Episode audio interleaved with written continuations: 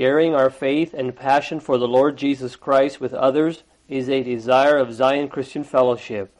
Our prayer is that this message will have a lasting impact on your life and draw you closer to the Lord Jesus Christ. This message is not copyrighted. You are free to make copies for friends and neighbors. We only ask that you copy it in its entirety without alterations or changes. Now unto the King eternal, immortal, invisible, the only wise God, be honor and glory forever and ever. Amen.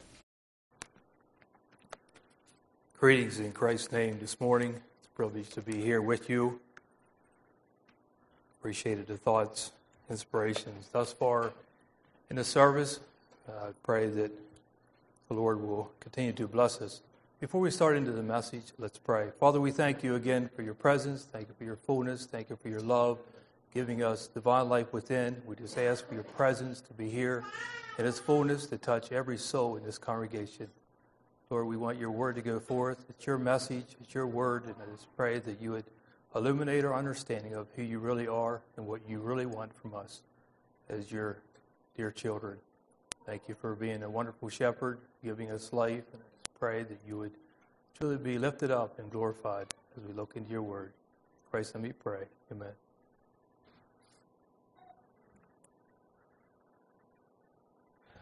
Well, this message is going to be more of a practical message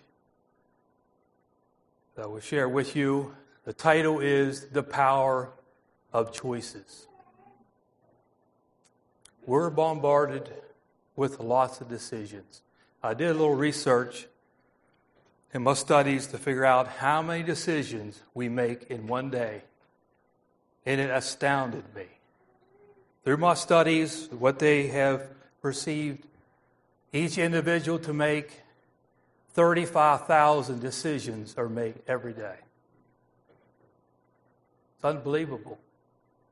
The magnitude of these choices will lead you somewhere. Now, I will say that some hold more weight than others.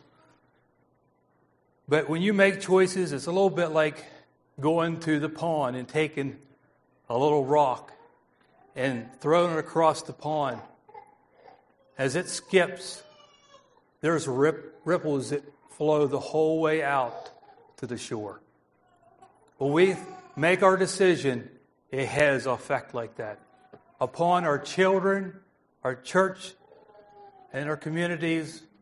Everything we do matters very much. We all make choices, and the choices make us. And our lives reveal the subtotal of all our choices. God, give us wisdom, give us understanding as we face many choices throughout the day. Also, Lord, help us see the impact of our choices. I'm looking into the Word of God for a couple Bible characters, and then we're going to get more practical at the end of the message. Let's turn to uh, Genesis chapter 3. The first family that started walking together on this earth. We're going to learn a few things from them. Starting in verse 1 Now the serpent was more subtle than any beast of the field which the Lord God had made. And he said unto the woman, Hath God said, Ye shall not eat of every tree of the garden? And the woman said unto the serpent, You may eat of the fruit of the tree of the garden, but of the tree but of the fruit of the tree which is in the midst of the garden, God hath said, Ye shall not eat, neither shall ye touch it, lest ye die. And the serpent said unto the woman, Ye shall not surely die. For God doth know that in the day ye eat thereof, your eyes shall be opened, ye shall be as gods, knowing good and evil. And when the woman saw that the tree was good for food, that it was pleasant to the eye, and a tree to be desired to make one wise, she took of the fruit thereof and did eat, and also gave unto her husband with her, and he did eat. That beautiful union was gorgeous and lovely and perfect. As they walk with God every day, it was the most heavenly experience anybody ever experienced. The fellowship, the unity, the oneness, the enjoyment, that they experience as they walk with their Savior. And they were given direction what to eat and what not to eat. But one day, Satan came on the scene, presented this question Hath God really said? And that's what he's doing to us today. Trying to get us to question God's authority of God's word. And I see many people questioning God's word today, more than probably ever in our generation. Hath God really said? He's using the same tactic, questioning God's authority. That just started turning the cogs in Eve's mind. It's like, well, yeah. What about this? Satan lied to, lied to Eve. You will not die if you eat this forbidden fruit. Also, Satan presented a question you know, God is not really good. If God is really good and loving and caring, He will allow you to do anything, even eat that fruit. God's restricting you, confining you. You need to be liberated. And so she thought for a while, and you know, this fruit looked very enticing, beautiful, and it whetted her appetite. And she thought, you know, I could be, become smart, intelligent. I could know good from evil if I partake of this tree. Finally, temptation was so great, she yielded. And also gave some of the fruit to Adam. That plunged them into despair, into guilt, shame. That decision changed the whole human race, and we are experiencing effects today.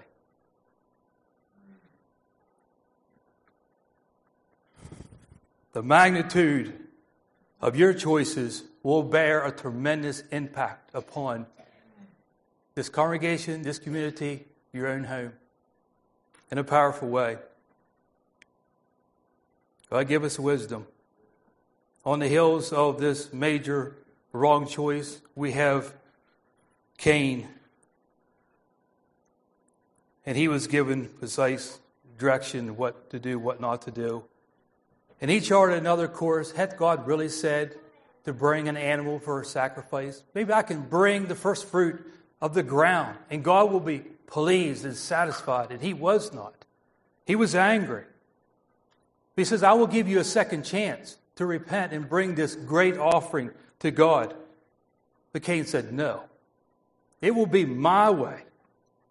And bitterness started brewing in his own heart, pride, jealousy, to the point that he slaughtered Abel that bought, brought the perfect uh, offering to God. What a sad commentary, sad end. It ended in murder.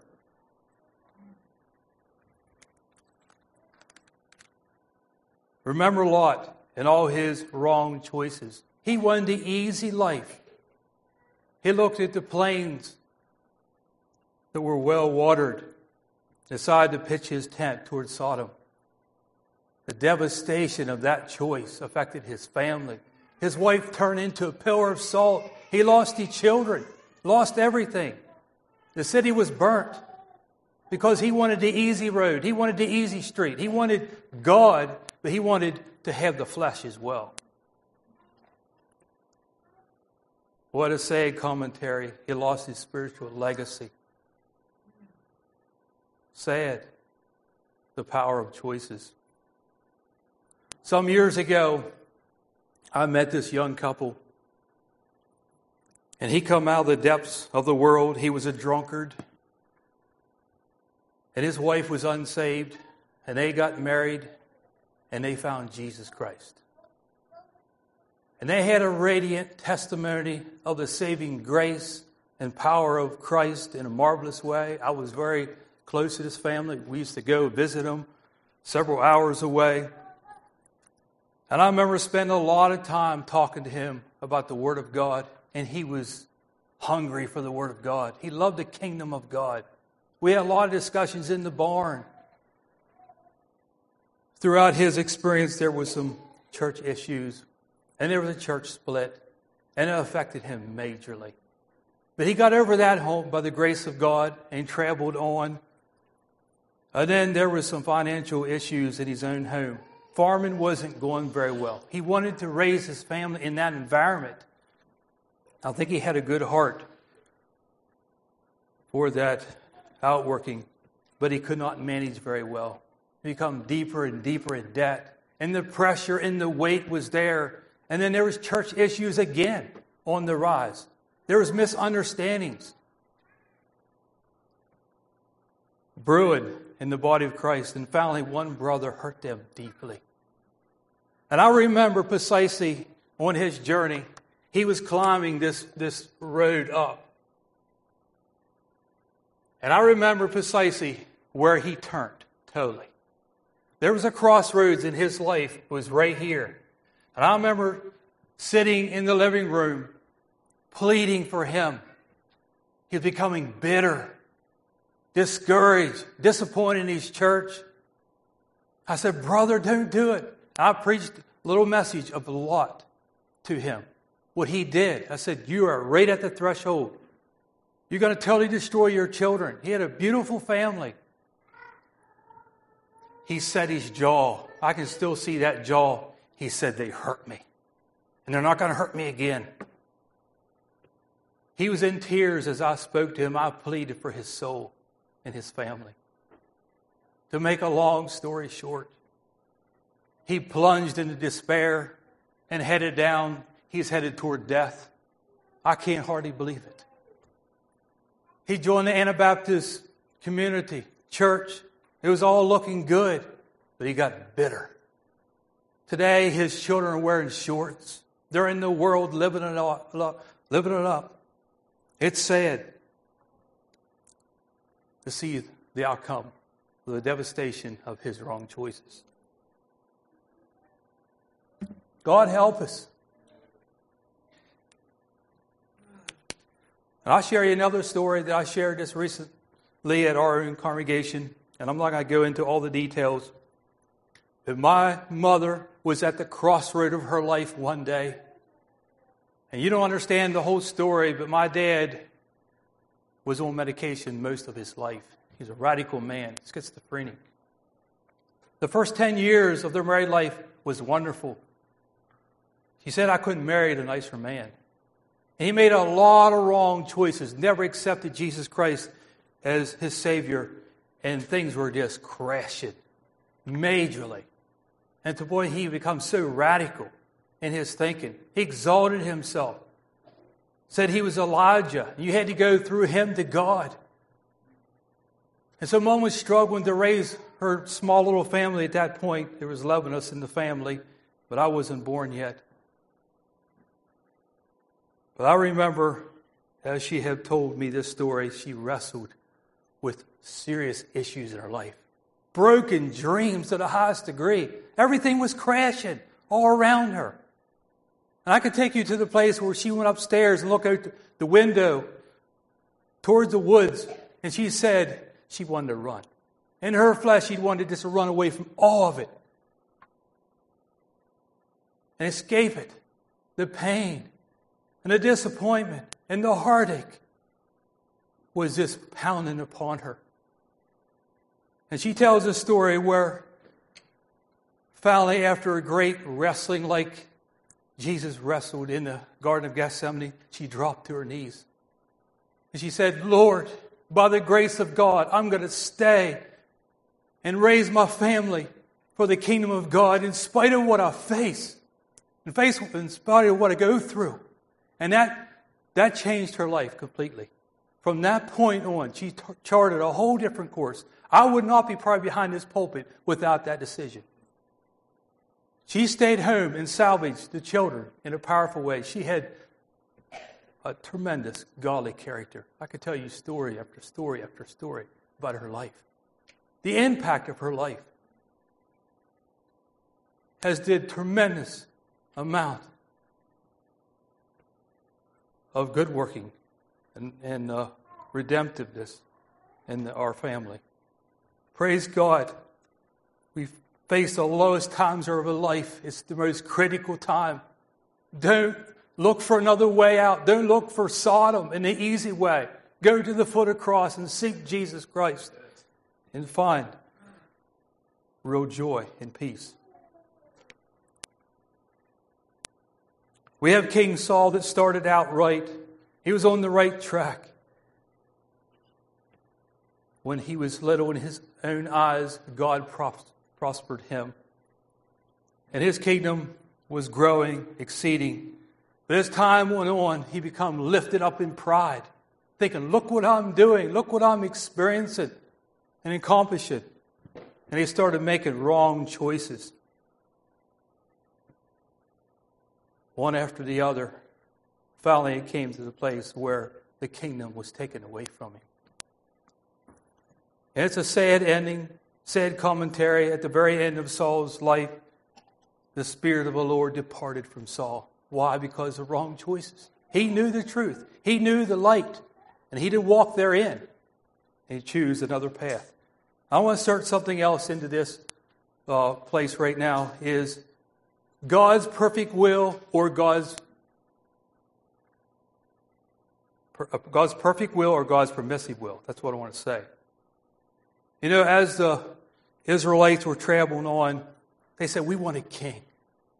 We want a king. And basic Samuel said, No, God wants to be your king. No, we want a king like the heathen nations. Finally, after a long debate, God said, I will get them a king. They fell into God's permissive will, and they paid for it down the road. And I'm here to say, are you in God's permissive will or God's ultimate will? It's so important. Another account is Abraham. Remember, he was promised Isaac, the promised son. And time went on, he became weary and well doing. And finally, he thought, well, I can help God. I'm going to go into Hagar, and she had Ishmael. And you know the story of the devastation of that marriage and the outcome of Ishmael. We're still experiencing effects from that. He fell into God's permissive will, not God's ultimate will, through that wrong choice. Are you willing to lay your life on the altar and find God's perfect will? And it will not be easy, but I can guarantee you it'll bring life and vitality and joy and peace and direction in your life. I have told young people when they're young, I said, How do you know in 10, 20, 30 years you're going to have a happy marriage? I said, You have no idea. In all your good smarts and all your good understanding, you cannot master your spouse. I said, The only thing you can do is fall in the hands of Almighty God and plead that you can have a good marriage the whole way to the end of your life. God knows the beginning from the end. He knows what is good for you. Are you willing to place your life into them realms? Are you going to be the person that I'm going to stand up and, and master my way through because I'm intelligent? I knew what I want to, I knew what I want to pursue. And I see people doing that. And I know of a young girl that was so desperate to get married. She said, even though if I have to marry a fence post, I'm going to marry a fence post. That's how radical some people get. And I see people stepping outside of God's will and living in God's permissive will, and then 10, 20 years down the road, they're like, how did it get here? Why do I experience such drastic, uh, devastating outcome? You're probably following in God's permissive will. Because God did not set up marriages to fail. He don't set up churches to fail. If we fail, we have stepped out of God's divine order. That's what he wants. Are we willing to step aside and let him order our life? Life and death are in your hands. God has given you the power of choice.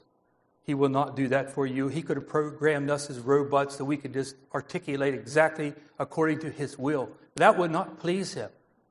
But it pleases Him and delights Him when we choose Him against all the odds and all the allurements out there in the world. By your choices, you will place yourself in heaven or hell. There's no neutral place. Your choices will slowly lead you one way or another.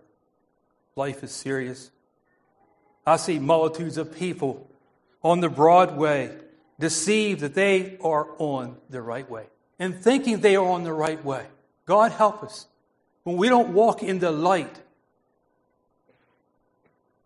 deception is on the heels of all that and will be the outcome.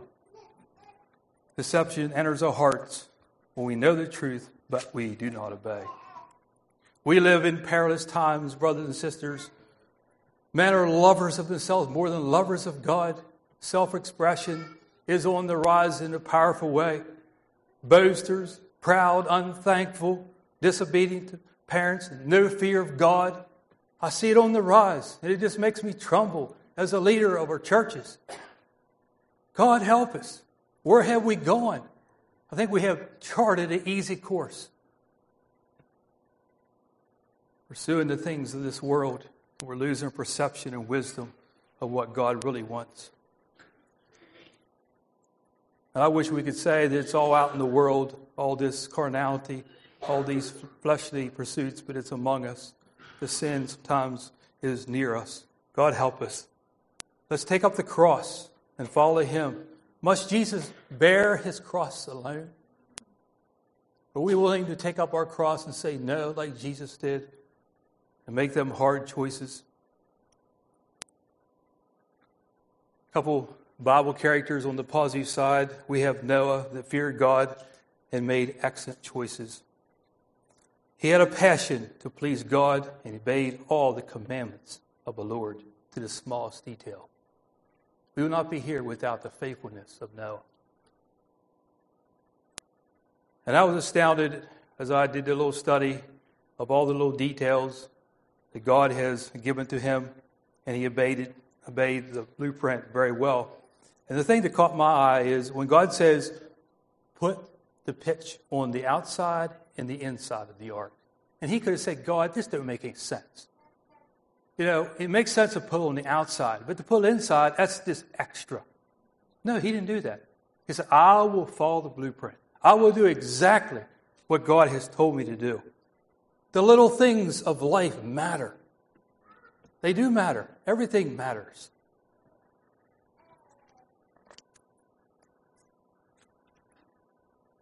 And we have the outstanding character of Joseph. Joseph's life could have had turned out totally different. He could have drowned it in self pity, feeling rejected. The root of bitterness could have been part of his experience and could have destroyed him. He could have said, Life is not fair, and it wasn't fair, but that wasn't his focus. He could have questioned God's goodness. Why am I here by myself, away from my family, away from the community, into this heathen nation? But he had a connection with God, a deep connection that bridged the gap and carried him through the lowest valleys of his life. He made them hard choices to follow God in spite of all the wicked surroundings and all the wicked pressures of Egypt. Then he faced the greatest test of his life when Potiphar wanted a relationship with him. Outstanding. A man of God. He said, No, he said, I can't do this and sin against God. He, there was no church there, there was no family there to hold him accountable. But there was a deep connection with his Heavenly Father, and that's what we're lacking today. There's a deep connection with our Heavenly Father. How can I do this and sin against God? That would be part of our experience. We would be deeper in the love of Christ.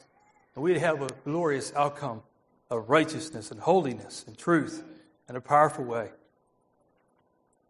And after he won that great victory, they threw him in prison. And he could have died in self pity again, in defeat. He got back up and started being a servant, got his focus off himself and all the things that he was going through and on to his Heavenly Father and become a servant there. He made tremendous, wise choices. Making right choices invites the power and grace of God in your life. Also, your choices are a true revelation of your heart, and your heart will follow your treasure. What you treasure, what makes you tick, what makes you talk about things, is your treasure, and your heart is right there. You cannot separate your heart and your treasure. A lot of people talk about, oh, I got a good heart, a pure heart, and a wonderful heart. You locate their treasure, and that's where their heart is. They're connected. You can't separate them. There's total continuity there. Each decision will, will affect your heart. It will lead you closer to Jesus Christ or farther away. Each choice you make will stimulate pride or humility. Let's all pursue the low road where Jesus Christ is. I am meek and I am lowly. And I saw the devastation of this one family. This young family had a glorious testimony of Jesus Christ, and it was a singing family, and they hit the road, and they went to prisons, and they sung in prisons. And finally, they got into the spotlight of the public eye.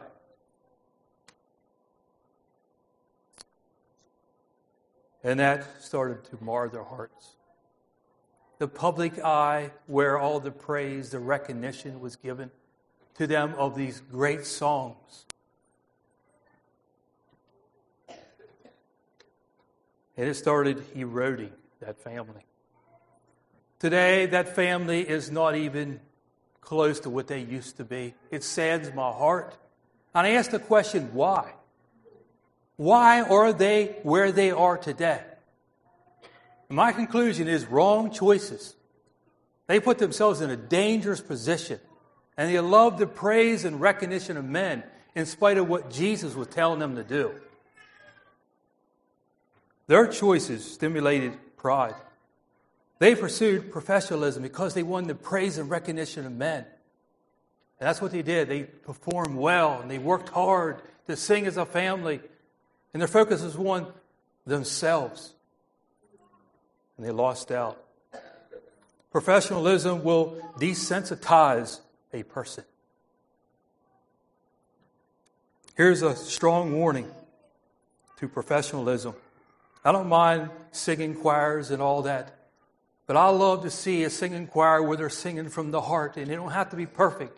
I'd rather see that than professionalism. And there are some groups that I just cringe because I just know their passion is to be professional. And I think God just turns his head the other way when he sees that. Because they get the glory and God goes out the door. And he's saddened very much when that aspect happens.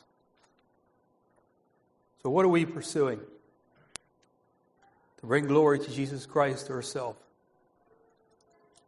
And I'm convinced this family would have turned out totally different if they would have charted a more excellent course, a different course took the lowly course where Jesus is. Pride is very destructive. They affect thousands of people. Back to Adam and Eve, there was another comment that I want to make about them. We know they had pure hearts before the Lord, no questions asked. The fellowship was there, there was no sin in their life. They had perfect harmony with their Heavenly Father.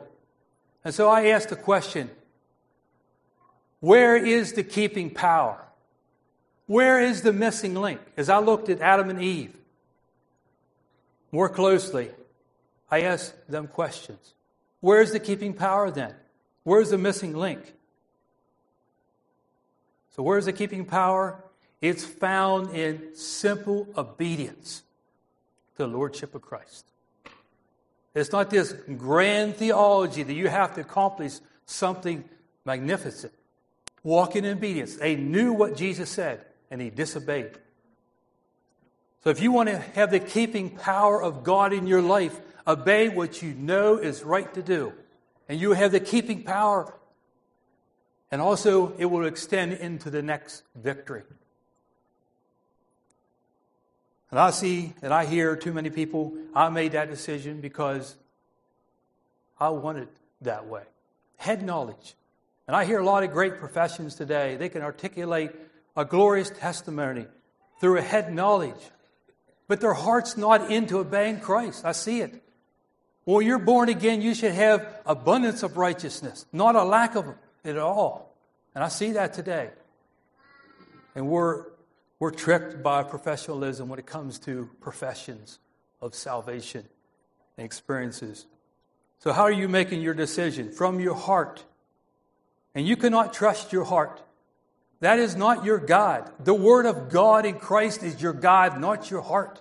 And I see many people talking about their heart. My heart is pure. They don't even touch me. They don't even judge me because my heart's pure.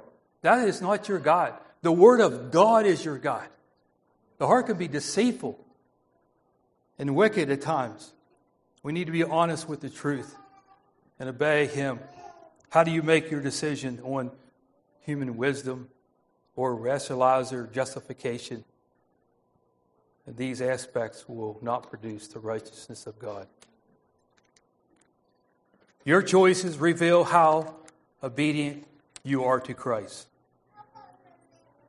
By their fruits you will know them, not by their profession, not by what they declare, by what comes out of your life, your passion, your motivation is the revelation of what is really deeply moving and living in your life.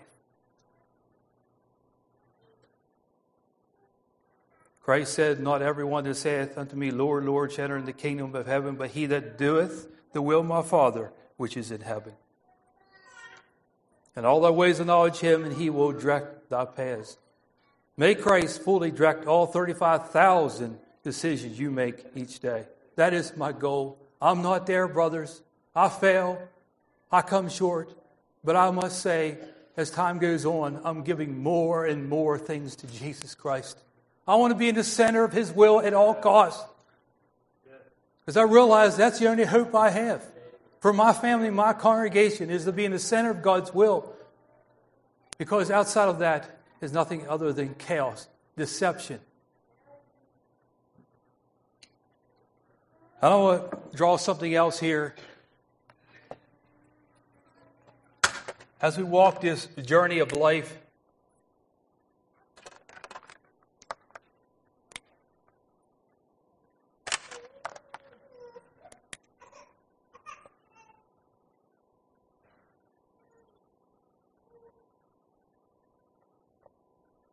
have the cross, and we're all on a journey. We're coming in, we have Christ up here, and we're coming in here. And here's the crucial point right here. When our will meets God's will, what do we say? Yes or no? And if we say yes, we can go on to higher ground and grow into Christ more and more. But I see many people coming to this crossroads, and it looks too hard, too difficult, and they go right through. And this, this is the God of love that we serve. He's so loving that He takes us back around. And he, he brings us back over here again, and He wants us to come through, and He touches our life again and brings us to the crossroads. Are you going to follow the light? Are you going to be obedient? It's up to you. It's your choice. I remember precisely some years ago that I was faced with this decision right here. And I knew exactly what Jesus wanted me to do. And I wasn't willing to go there. And so I went through. And I could tell you this experience over here, I call it the Wonderland. I wondered and wondered and wondered, and I felt farther and farther away from Christ. And I'm like, why? I'm losing my vitality. My experience with God is, is becoming more disarray, more confusion, more questions in my life started happening. And I was like, why? And finally, God said, I told you what you need to do. And you said no. And finally, after a journey of months and months, it might be six months, I finally said, Lord, I'm willing to go back to the foot of the cross and say yes to you and go on. And I tell you, I remember that it was almost like a born again experience. And experience again. I saw life from a whole different perspective. I saw direction. I saw purpose. And I had the fellowship with my Heavenly Father resumed again. I, I, there's so many people going through here, and they just, that's all they do all their life. They never get anywhere. God help us. He wants us to take us to higher ground, on and up toward heavenly values and experiences. Impulsive decisions never produce the righteousness of God. And I can tell you, I have made them. And when before I go buy a vehicle, I say, God, help me find the right vehicle that you want. I'll lay that on the altar because I bought some vehicles that I had to pay for. I had paid for in a wrong way and lost a lot of money because I had to resell them because of my impulsive decisions. So I try to lay it before the Lord and inquire of Him because He knows what is best. He knows what's under the hood. I do not know. If you trust Him, your life will become more peaceful and restful. As you make these deep decisions, important decisions, seek Christ first. Lay it before the Lord in prayer. Wait patiently for an answer. Also, sometimes seek the counsel of the brotherhood. Submitting to another, one another in the fear of God brings one enlightenment in a powerful way. Many times, God speaks through his people. Also, seek the peace of God through each decision. When you don't have peace about something, stop right there and don't go any further until you have peace and rest in your soul. Because that's the witness of God's presence with you. If you mar that, you'll be rubbed off. It's like a cog it loses its sharpness and it'll be uh, pretty much rounded off. So mind the Spirit of God, seek the peace of God. Be completely honest with the Spirit of God at all times. Also, seek the counsel of your parents. They're out for your good, even though you might not fully understand. And realize that they have your good in mind and they do care. And they see from a whole different perspective and a dimension more than what you see. What we want you to experience is life.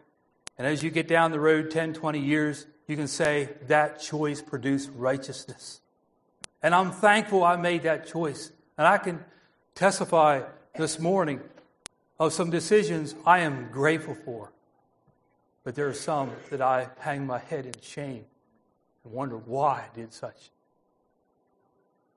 such things.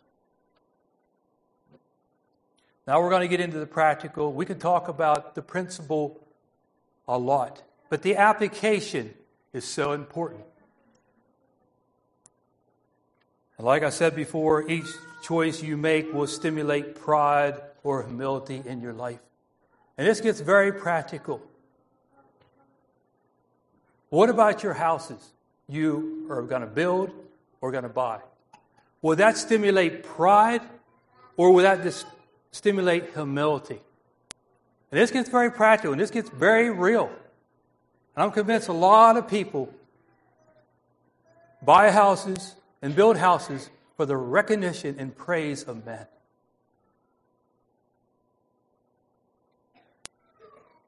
Are we willing to take the low seat where Jesus Christ is, or we want the praise and recognition of men?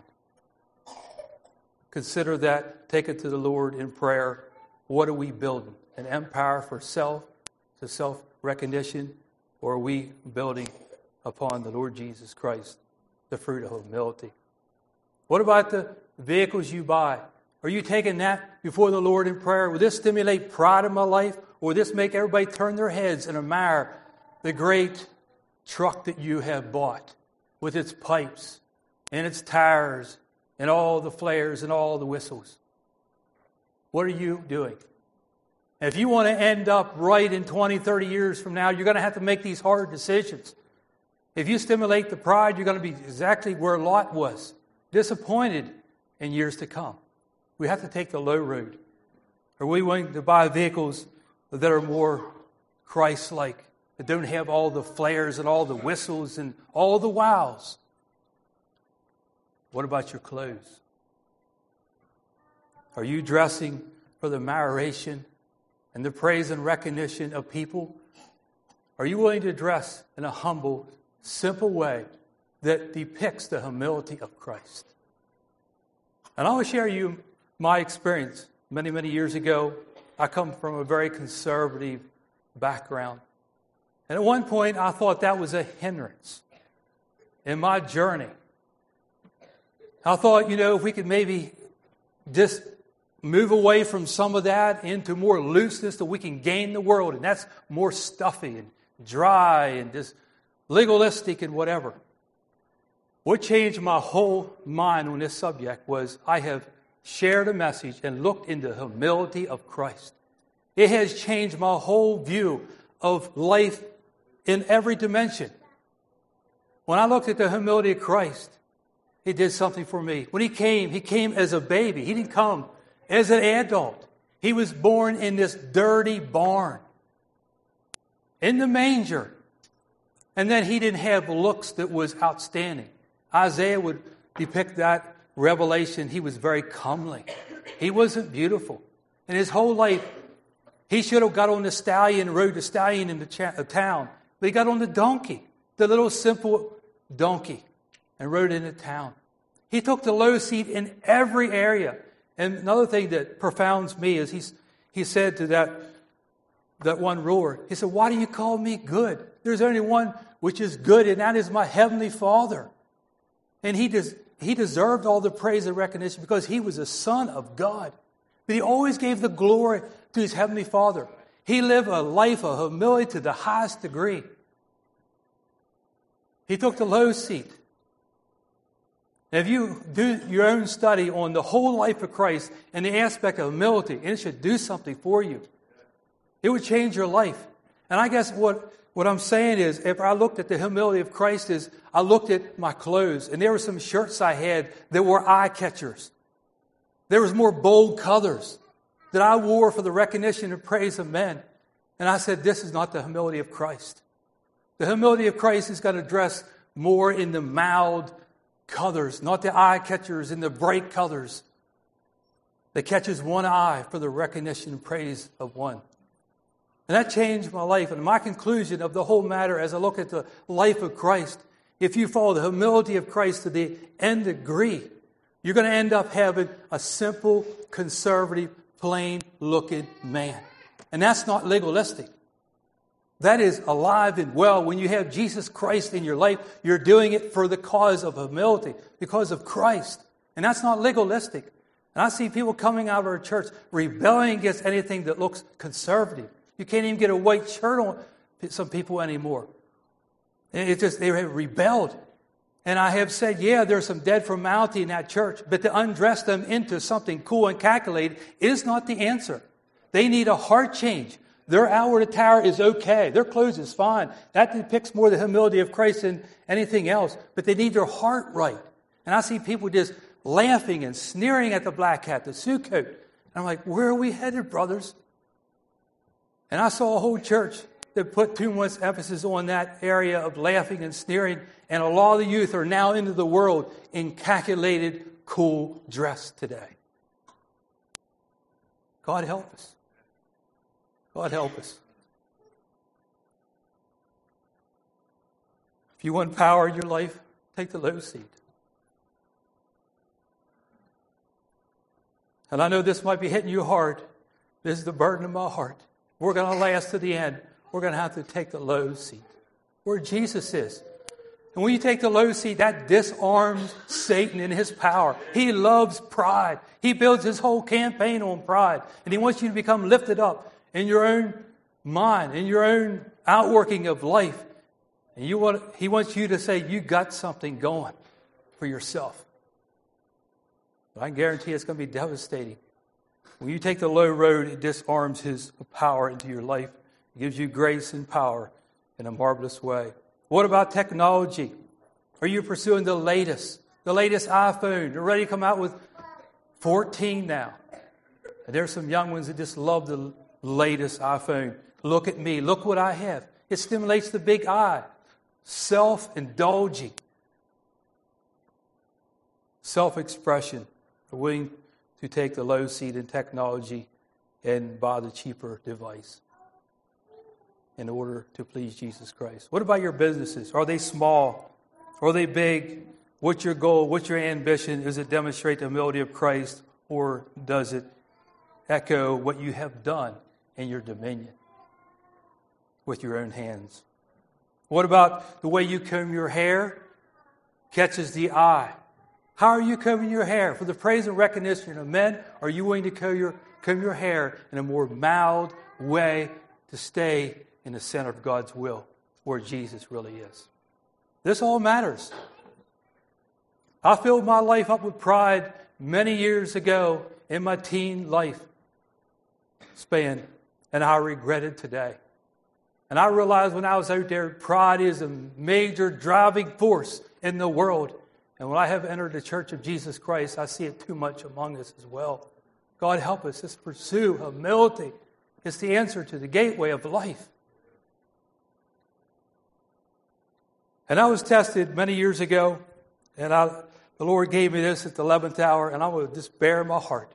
I remember as a young man, married, had a couple of children, and I love hunting deer, and I, I went as a whole for the meat. I enjoy the meat. But I remember sitting in my living room thinking about hunting season coming up, and it was, I think, about July.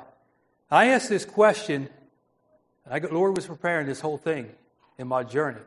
I asked this question if I got a huge buck with a big rack, high tines, a trophy, what would Jesus really do? I asked that question. And as I analyzed that question, I said, what would Jesus do? Would he mount that big old uh, head on the wall and spend three, four hundred dollars? I come to the conclusion he would not. And I, and I was thinking, you know, if I would do that, people would walk in my door and say, wow, that's a beautiful buck. And I could go tell them all the story and all the rosiness of how I accomplished that trophy.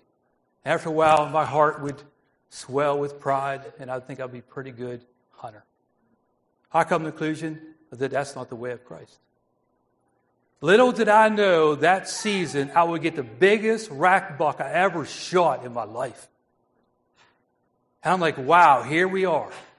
And I had a brother in law said, You're crazy for not mounting that buck. You'll never get one bigger than that one. And I had the pressure from every side saying, You got to do it, you got to do it. And I tell you what, I started wiggling a little wee bit in my journey. But I come back to what did Jesus say back in July? And I stayed the course and I cut the horns off that head, and they're just on a plaque somewhere, and I could care less where they're at. That's not my passion. It's not my, my goal. Our Lord Jesus Christ is my passion. I can guarantee if I would have hung that wonderful buck on the wall, it would have affected my heart and maybe affected my journey on toward being closer with Jesus. And, brothers and sisters, I know this gets close home. We can talk about principle all our life, but until we put it in practice and application, Jesus could have said, You know, I'm the king of humility. And he could have come down and rode the stallion and did everything different other than humility. But he demonstrated it, he flushed it out in shoe leather. He says, Follow me as I followed the Father. It wasn't some glorious thing that he that he did. But it was he did it for Jesus. All these choices bear tremendous fruit. God resisted pride, but gives grace to the humble. So that's my choice or your choice today. Are you willing to be the lowly pilgrim and stranger? Put on the Lord Jesus Christ and make not provision for the flesh. So this is my heart cry this morning through our choices. Are we willing to make choices that lead us deeper and deeper and deeper toward Jesus? And I'm convinced if you take the humility of Christ and make it part of your life, it's going to bring unity. It's going to bring togetherness It's going to bring power within the church of Jesus Christ because our focus and our passion is to be like Him. And if we are like Him, He brings all things together. And that is my heartbeat. I had a brothers' meeting the other, the other uh, Wednesday night, and we talked about the outward clothes. And I guess I told the brother, I said, the heartbeat of, of me toward this congregation is let's find the humility of Christ. And I picked that song, and we sung it there at Brothers Meeting. 459, I like to sing it in closing. Not I, but Christ would be seen and heard in every action and every look. That's my passion. If we could just take that song and say, Jesus, whatever it takes, whatever journey it takes to bring me to the foot of the cross where my, my passion, my goal is nothing other than Jesus, then life begins not I, but Christ. That's my challenge here. I want to give to you. We're bombarded with lots of choices in life, but are we willing to make the choices that will lead us toward the right end, not confusion? Pride produces confusion on every area of life. So let's walk with Jesus. We're remember you in prayer as you journey with the Lord here in Iowa. Pray for us back there at St. Thomas. If you come to that area, stop in. We'd love to have you. So God uh, may have His perfect way and our will in our lives. May God richly bless you. Let's sing that song, 459. Let's sing it with a real focus on what He really wants from us. Thank you.